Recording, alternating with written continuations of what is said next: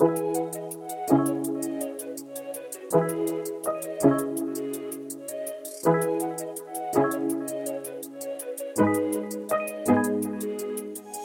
everyone, this is Jason, and welcome to the Bold Moves Only podcast. Today, I spoke with Fionn Ferreira, a 19 year old scientist and engineer who discovered a method for extracting microplastics from water. So, we'll be speaking about his discovery, microplastics in general, and his journey as a young, ambitious scientist.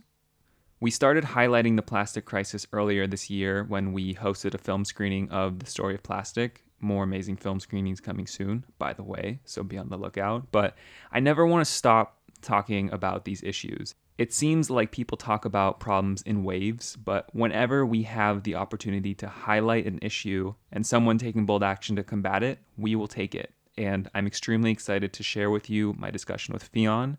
So let's get into it.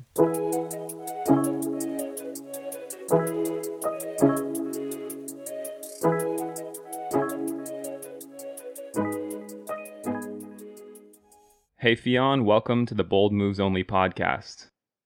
Hi, uh, so great to to connect. Um, yeah, I'm really excited for our discussion over the next uh, yeah next part of this podcast, and I'm really excited to to hopefully share some of of my ideas behind my projects. So why don't we start by having you talk a bit about your discovery and method for extracting microplastics from water? Yes, yeah, so um, essentially, I really really love building things, and uh, building things. I know that means a lot, but I like building things mainly that don't work. Uh, but one of the most famous things that actually has worked for me is a method to remove microplastic particles from water. So microplastics are really, really tiny little bits of plastic, normally about less than five millimeters in size. And these microplastics can be harmful to, to us, um, fish, uh, wildlife, and a lot of things in between are not very good. And essentially, I use a mixture of vegetable oil, plant oil, cooking oil, like canola oil, which you might use, um, and rust powder, uh, also called magnetite, uh, to remove these plastics from water by simply using a magnet. And what it, what kind of threat do microplastics pose for our environment? Microplastics really um, are still quite um, yeah hot topic, an unknown field, um, but it is rumored and some research suggests that these microplastic particles um, in humans at least if, if they're ingested and they're in our drinking water all the time um, that these little particles can cause a variety of different illnesses and different human conditions. Um, it's been linked to different cancers um, alzheimer's and things in between. In fish and other wildlife, it has been shown to have digestive issues as well as um, again in them inducing diseases uh, from the plasticizers and other toxins that might be absorbed on the plastic surfaces. And like how much plastic do we ingest? Like does this water bottle likely have plastic in it? Does the water in this water bottle have plastic in it? The bottle definitely has plastic. Um, from my testing and other papers that I've read, I, I think that almost every single water that we find, like it's even been found in, in the polar ice caps, contains little plastic particles. Um, as per how much, that is really, really um, a big question, and that varies so dramatically. Um, but I can almost guarantee you that there are plastics in that water bottle. Mm. I very much doubt that they would be leaching from the like the plastic of the bottle into the water. I would say that they're most likely plastics that came from your tap, um, came from the, the water system, might have come from rain, uh, from the mountains, or or from other leaches in in the in the cleaning system. Super. Uh, so, what inspired this project? I'm I'm sure it was a long process before you really had a clear vision as to what you were doing, but there must have been that first moment that made you think that this was possible? Um, well, I think that I pursued quite a few different ideas throughout my, my project. And, uh, and you know these started with simple filtrations where I was passing water through through a filter, and uh, then they became gradually more complex. Um, so I think the first moment where I really thought, ah, I might be onto something here with this method, was when I realized that um, I was getting test results on my testing, which I hadn't got before. So I was getting like really clean samples after using a bit of oil um, in the sample as well. So I thought that was strange. And I think really what inspired the whole project to me ultimately was mainly the fact that yeah i i wanted to do something about the environment and i knew about these microplastics and i was trying out different ways to remove them from water and then kind of stumbled across this way and where do you see this project going? How do you see this being implemented on a more industrial scale? Um, well i think that um, this project um, will really find its use in ways to treat water such as wastewater. So particularly um, wastewater where there's plastics inside. So this could very often be, um, for instance, uh, wastewater that you'd find from domestic wastewaters uh, containing cosmetics and, and washing machine particles and lots of things like that. I think also one could build it into ships and, and, and use it as almost a byproduct of shipping. The water taken in by the ship to cool the engines could be used to remove plastics from water. Um, but I think, yeah, uh, wastewater treatment is the major place. And the other major place is drinking water treatment to make drinking water safe for us to drink, to remove microplastics from it. So currently, what I'm mainly focusing on is drinking water because there's a lot of health concerns uh, surrounding taking in plastic. Uh, currently, I am actually uh, getting an engineering team uh, together, and they are building me a prototype, helping me. I, I'm I still have a big active role, but we're together building a prototype, uh, which hopefully we will be able to license to some uh, different filter companies and uh, hopefully get used in some already existing filtration systems.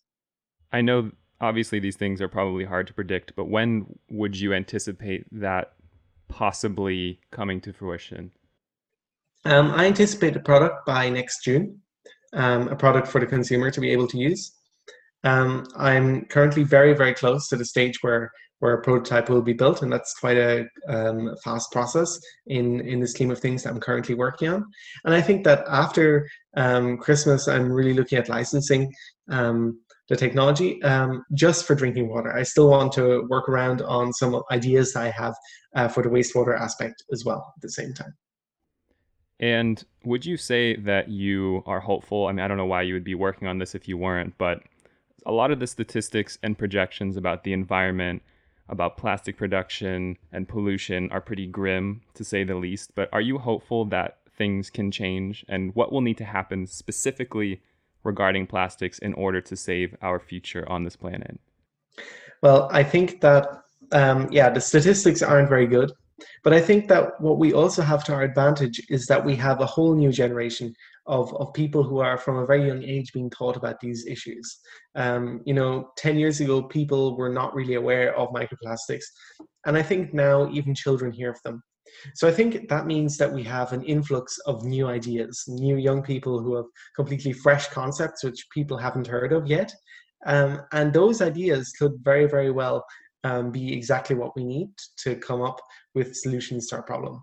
I think it'll most definitely be very, very difficult uh, to go back in time to the way it was before plastics, but I'm optimistic in saying that we can try and stabilize the situation um, without having a much, much greater inflow of, of plastics into the environment. And I think also finally that at some stage we will develop methods that the plastics can actually be broken down um, sustainably back to carbon, hydrogen, oxygen, um, hopefully maybe through enzymes and things. So like that, even plastic in the environment can be safely broken down and uh, yeah, hopefully degraded to a safe level. And are you encouraged by older scientists, or is there a lot of ego and kind of just wait your turn, kid kind of mindset? Well, I think um, it's really, really difficult as a young scientist to really get people to believe your idea and really to, to read what you've done. Um, so that often is, is, is quite difficult.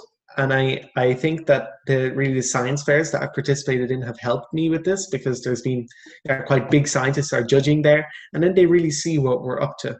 But I think that without the science fair backing, I found it extremely difficult at first to market my idea, talk to people about it. They just didn't believe me. They said, "Yeah, oh, that's just a school project," um, and that was very, very difficult. But I do think that there is change, and I think that more and more people are seeing that there are creative, exciting, hopefully new and innovative ideas uh, out there from young people, and slowly people are listening to them a little bit more. Well, that's good. Uh, do you think that media coverage of this issue has been effective? You know, we see islands of plastic all over, and you see a lot of cleanup efforts, and that's great and extremely important. But do you think issues such as microplastics get enough attention? Um, well, I think that they are increasingly getting more and more attention.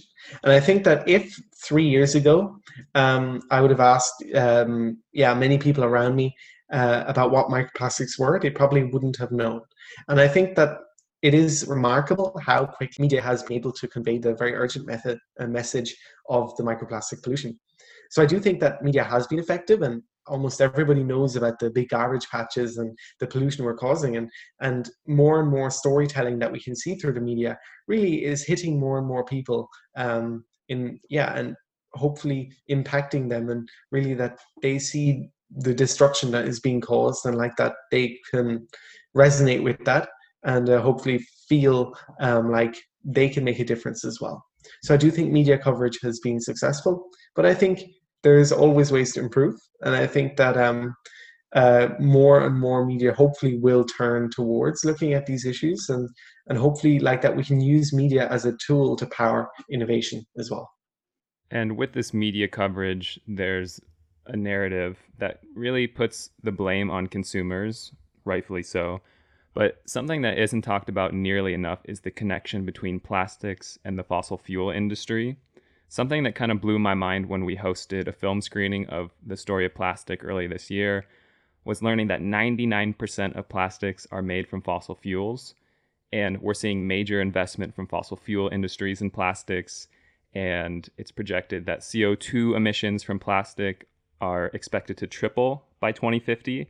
Shouldn't we be thinking more about the plastic dilemma straight from the source? Um, well, I think that it's really not right to blame the consumer in this because I think uh, these plastics are not being created by the manufacturers with an end in sight. How can you ask the consumer to do something um, with the product that you've created uh, to sustainably recycle it if it is essentially not recyclable? Um, and I think that so many products are branded as recyclable, whereas where the companies themselves know that actually they most probably will not be able to recycle these um, if they actually get into the recycling company. So yes, I think it's so important that the the companies um, really try and develop their their products with the end in sight, trying to trying to bring circularity into the product. And I think um, where possible, we should really not look at recycling and more look at reuse. So I think the future really lies in trying to make things more modular um, that we can take things apart and reuse the parts because naturally um, even recycling will actually have a huge fossil um, or a huge fossil fuel intake um, but also have huge carbon dioxide outputs so i think it's really important that um, we don't blame the consumer i'm not sure if we should blame the fossil fuel companies all the way back because uh, currently it is i think possibly um, or well it is uh, the most yeah the easiest and I think still possibly uh, one of the, the only ways to really mass produce uh, plastics at the moment from fossil fuels. Um, but I do think that we really need to blame the people who are making the plastic, uh, which might not be the fossil fuel company. Um, and, and I think those people who are making the plastic really need to look at their formulations, uh, try and simplify them, and try and make the plastics easy to, to be recycled or ultimately reused. Hmm. And that being said, you kind of talked about it a bit, but what can people like me, who dropped chemistry in college and will never discover a method for removing microplastics from the environment, do to help combat this issue? Well, I think that um, you don't need a chemist. Uh, you don't need to be a chemist to, to combat issues like this. Um, I just because I like chemistry have decided to tackle this issue uh, from the chemistry angle. But I really feel that no matter what you're studying, um, everything is so interlinked. So if, if you're um, looking at, at, at, at, policies, at, at the arts, you can really look at um, the, the policies and, and the different uh, rules and, and governance surrounding plastics. I think that can make a difference. If you're into uh, yeah looking at at the movements of people and the habits of people, there again lies a huge issue um, with plastics. We can even look all the way over on on the other side at, at, at fine art and uh, and also design, and those can also be really really useful tools to convey the really urgent message um, about plastic pollution. So I think nobody um, can use uh, their subject of study as an excuse for not doing something about the environment because I think really everybody can and everybody's subject line. Even if they're not studying anything um, even if you're still a young child i think everybody has the power to make a difference.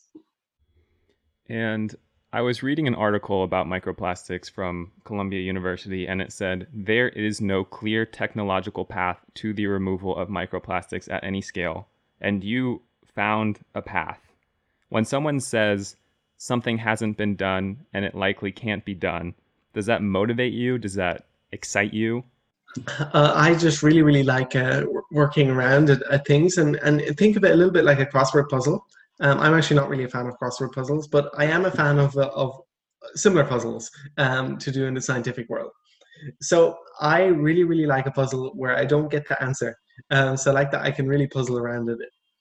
And for me, it was not a case of actually yeah want or actually needing to discover something new for me it was just the case that yeah i get a couple of days where where I can build some machines and yeah they look cool they probably don't work and i don't really care i just really like that process um, but yes something does motivate me when they say well this has not been done yet or this can't be done or is likely not to be done well that does really motivate me to try and see yeah what i can do because in the worst case scenario, I come to this same conclusion that they come to. And where do you think we can make the biggest change? Policy or innovation? Or do we need to see these as equally important? Well, I think um, you can't separate policy or innovation. And I think um, not only are they equally important, but I think also um, they cannot uh, work by themselves in either way. They really need to work together because I think um, policy can't be brought about unless there is often new innovation um, to, to back that up and, and, and, make it easier. And I think uh, equally, um, if we've got scientists working on some really cool idea without policy and, and without people uh, implementing that science, it is wasted time. So both of those really need to go hand in hand. I'm wondering, have you seen recently any science projects from kids or young adults that have really inspired you? Yeah, well, I have to be careful here. I can't uh, talk about other people's projects and, and make any errors, but also some of them might be intellectually, yeah, might have intellectual property rights uh, associated with them. Um, but I've had the pleasure of working on some other, yeah, young scientist programs, including the Young Plastic Pollution Challenge from Plastic Soup Foundation here in the Netherlands. And I've seen some really, really inspiring projects um, to tackle the, the plastic waste way. Um, yeah, looking at bigger plastic waste in water. Um, some projects that I really admire, which are also quite, um, yeah, in development, are for instance the Great Bubble Barrier, uh, to to gather up pl- plastics in water uh, through bubbles in water and then collect them up. Um, I also really find it amazing uh, to see the projects that are coming out of, of countries um, like Indonesia um, and uh, and Vietnam, and there you can see some very very crude projects and very simple projects which are actually making a difference on a larger scale um, just by through policy getting people to to to pick up clean up or or or, or simply by banning plastic products. Um, but specifically from young people um, i think that i get quite a few different emails all the time from people who who reach out to me and they say, "Oh, um, you've inspired me," which I think is really nice. But what I really love um, asking for and seeing is the projects that they're working on, and often um, they're still in the early seedling stages. Um, but those projects um, often I see have a, a freshness, um, might be approaching something from a different angle, and uh, yeah, I'm always amazed at, at what people come up with. Um, so if anyone listening has any cool ideas, and if you have any questions for me, uh, don't hesitate to reach out. Um, so last question, something that I ask everyone: What would you say to someone who wants to make a positive change but does not know where to start?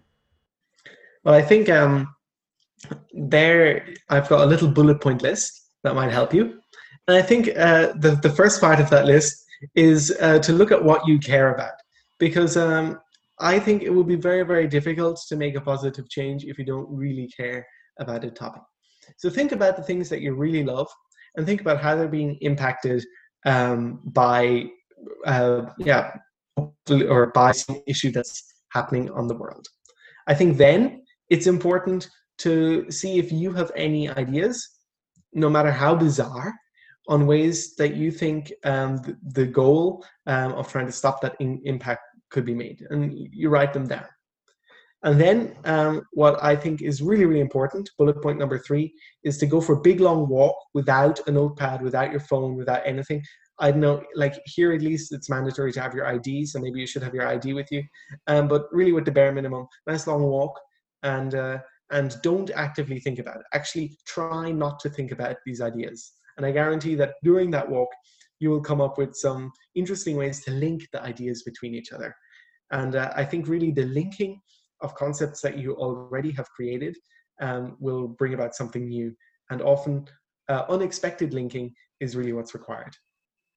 Well, thank you, Fionn, for your time, and thank you for joining the Bold Moves Only podcast. Well, thank you very much. I think it's been uh, quite fun to answer your questions. And if any of the listeners have any questions, uh, yeah, they they can reach out anytime.